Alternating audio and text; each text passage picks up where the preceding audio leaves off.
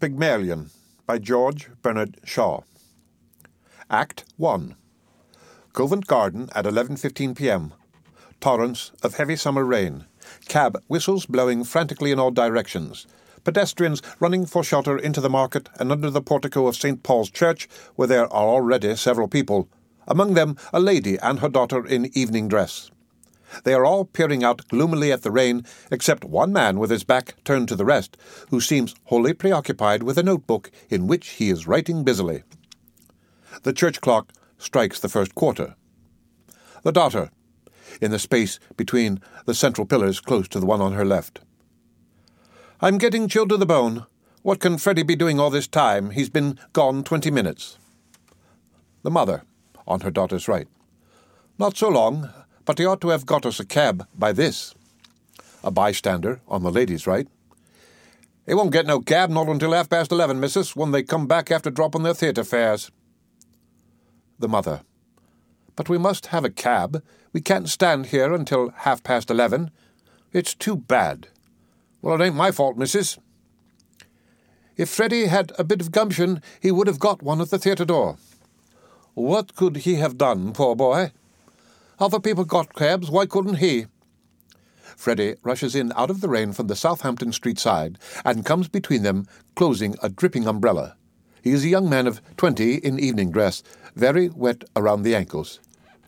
Well, haven't you got a cab? There's not one to be had for love or money. Oh, Freddie, there must be one. You can't have tried. It's too tiresome. Do you expect us to go and get one ourselves? I tell you, they're all engaged. The rain was so sudden, nobody was prepared, and everybody had to take a cab. I've been to Charing Cross one way, and nearly to Ludgate Circus the other, and they were all engaged. Did you try Trafalgar Square? There wasn't one at Trafalgar Square. Did you try? I tried as far as Charing Cross Station. Did you expect me to walk to Hammersmith? You haven't tried at all. You really are helpless, Freddie. Go again, and don't come back until you have found a cab. I shall simply get soaked for nothing. And what about us? Are we to stay here all night in this draught with next to nothing on, you selfish pig? Oh, very well, I'll go, I'll go. He opens his umbrella and dashes off strandwards, but comes into collision with a flower girl who is hurrying in for shelter, knocking her basket out of her hands. A blinding flash of lightning, followed instantly by a rattling peal of thunder, orchestrates the incident. Now then! Freddy, look where you're going, dear? Sorry. He rushes off. The flower girl, picking up her scattered flowers and replacing them in the basket. There's manners for you! Two bunches of violets trod into the mud. She sits down on the plinth of the column, sorting her flowers on the lady's right. She is not at all an attractive person. She is perhaps eighteen, perhaps twenty, hardly older.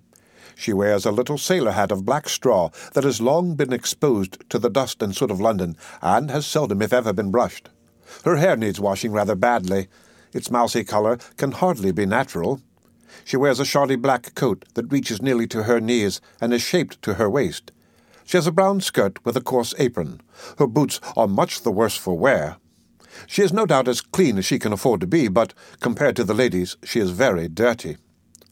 Her features are no worse than theirs, but their condition leaves something to be desired, and she needs the services of a dentist. How do you know that my son's name is Freddie, pray? Oh, he's your son, is he? Well, for any duty balls a mother should eat it now better to spawn a spoor girl's flowers than run away about paying. Will you pay me for them? Here, with apologies, this desperate attempt to represent her dialect without a phonetic alphabet must be abandoned as unintelligible outside London. Do nothing of the sort, mother. The idea. Please allow me, Clara. Have you any pennies? No, I've nothing smaller than sixpence. Oh, I can give you change for a tanner, kind lady. Mother speaking to Clara. Give it to me. Clara parts reluctantly. And now, to the girl. This is for your flowers. Oh, thank you kindly, lady. Make her give you the change. These things are only a penny a bunch. Do hold your tongue, Clara. Speaking to the girl. You can keep the change. Oh, thank you, lady. Now, tell me how you know that young gentleman's name. I didn't. I heard you call him by it. Don't try to deceive me. The flower girl protesting. Who's trying to deceive you? I called him Freddie, or Charlie, same as you might yourself if you was talking to a stranger and wished to be pleasant. She sits down beside her basket. Sixpence thrown away. Really, Mamma, you might have spared Freddie that. She retreats in disgust behind the pillar. An elderly gentleman of the amiable military type rushes into shelter and closes a dripping umbrella. He is in the same plight as Freddie, very wet about the ankles. He is in evening dress with a light overcoat. He takes the place left vacant by the daughter's retirement. Phew! Oh, sir, is there any sign of it stopping? The gentleman speaks. I'm afraid not. It started worse than ever about two minutes ago. He goes to the plinth beside the flower girl, puts up his foot on it, and stoops to turn down his trouser ends. Oh dear. She retires sadly and joins her daughter.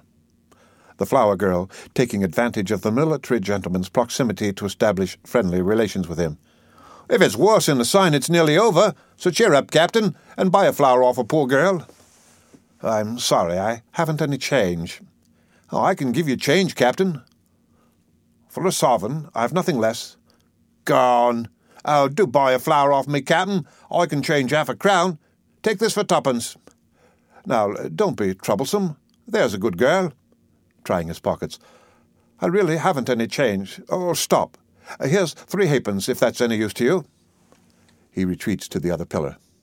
The flower girl is disappointed, but thinking three halfpence better than nothing. Thank you, sir. The bystander next to the girl. You be careful, give him a flower for it. There's a bloke here behind taking down every blessed word you're saying. All turn to the man who is taking notes. The flower girl springs up, terrified. I ain't done nothing wrong by speaking to the gentleman. I've a right to sell flowers if I keep off the curb. I'm a respectable girl, so help me. I never spoke to him except to ask him to buy a flower off me.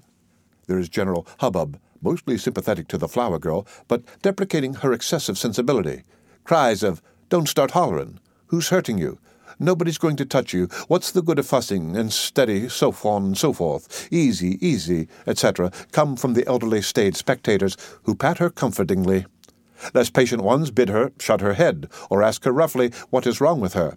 A remoter group, not knowing what the matter is, crowd in and increase the noise with question and answer. What's the row? What'd she do? Where is he? A tech taking her down. What, him? Yes, him over there. Took money off the gentleman, and so on and so forth. The flower girl, distraught and mobbed, breaks through them to the gentleman, crying mildly. Oh, sir, don't let him charge me. You don't know what it means to me. They'll take away my character and drive me on the street for speaking to gentlemen. They. At this point, the note taker comes forward on her right, the rest crowding after him. There, there, there, there. Who's hurting you, you silly girl? What do you take me for? It's all right. He's a gentleman. Look at his boots. Explaining to the note taker. She thought you was a copper's nark, sir. The note taker, with quick interest, says, What's a copper's nark? The bystander is inept at providing a definition. Oh, it's a, well, uh, it's a copper's nark, as you might say. What else would you call it? A sort of informer. The flower girl is still hysterical. Oh, I take my Bible oath. I never said a word. Oh, shut up, shut up. Do I look like a policeman? The flower girl is far from reassured. Then what did you take down my words for? How do I know whether you took me down right? You just show me what you've wrote about me. The note taker opens his book and holds it steadily under her nose, though the pressure of the mob trying to read it over his shoulders would upset a weaker man. What's that? That ain't proper writing. I can't read that. I can. He reads, reproducing her pronunciation exactly. Cheer up, Captain, and haul your flower, old poor girl. The flower girl, much distressed. It's because I called him Captain. I meant no harm. Speaking to the gentleman. Oh, sir, don't let him lay a charge again me for a word like that. You. Charge? I. I make no charge. Speaking to the note taker. Really, sir, if you are a detective, you need not begin protecting me against molestation by young women until I ask you. Anybody could see that the girl meant no harm. The bystanders, generally demonstrating against police espionage. Of course they could. What business is it of yours? You mind your own affairs. He wants promotion, he does. Taking down people's words. Girl never said a word to him. What harm if she did? Nice thing a girl can't shut from the rain without being insulted. And so on and so forth. She is conducted by the more sympathetic demonstrators back to her plinth, where she resumes her seat and struggles with her emotion. He ain't a tech. He's a bloomin' busybody, that's what he is. I tell you, look at his boots. The note taker turns on him genially. And how are all your people down at Selsey? Who told you my people come from Selsey? Never you mind. They did. Speaking to the girl. How do you come to be up so far east? You were born in Lisson Grove. The flower girl is appalled. Uh, what harm is there in my leaving Lisson Grove? It wasn't fit for a pig to live it, and I had to pay four and six a week. Oh, and she cries. Live where you like, but stop that noise. The gentleman speaks to the girl. Come, come, he can't touch you. You have a right to live where you please. A sarcastic bystander, thrusting himself between the note taker and the gentleman. Park Lane, for instance. I'd like to go into the housing question with you, I would. The flower girl, subsiding into a brooding melancholy over her basket, and talking very low spiritedly to herself. I'm a good girl, I am. The sarcastic bystander does not attend to her. Do you know where I come from? The note taker replies very promptly. Hoxton. Titterings. Popular interest in the note taker's performance increases by the crowd. Well, who said I didn't? Blimey, you know everything you do. The flower girl, still nursing her sense of injury, says, Ain't no call to meddle with me, he ain't. Of course he ain't. Don't you stand it from him. Speaking to the note taker, See here, what call have you to know about people that never offended to meddle with you? Where's your warrant? Several bystanders, encouraged by this seeming point of law, now add their own views.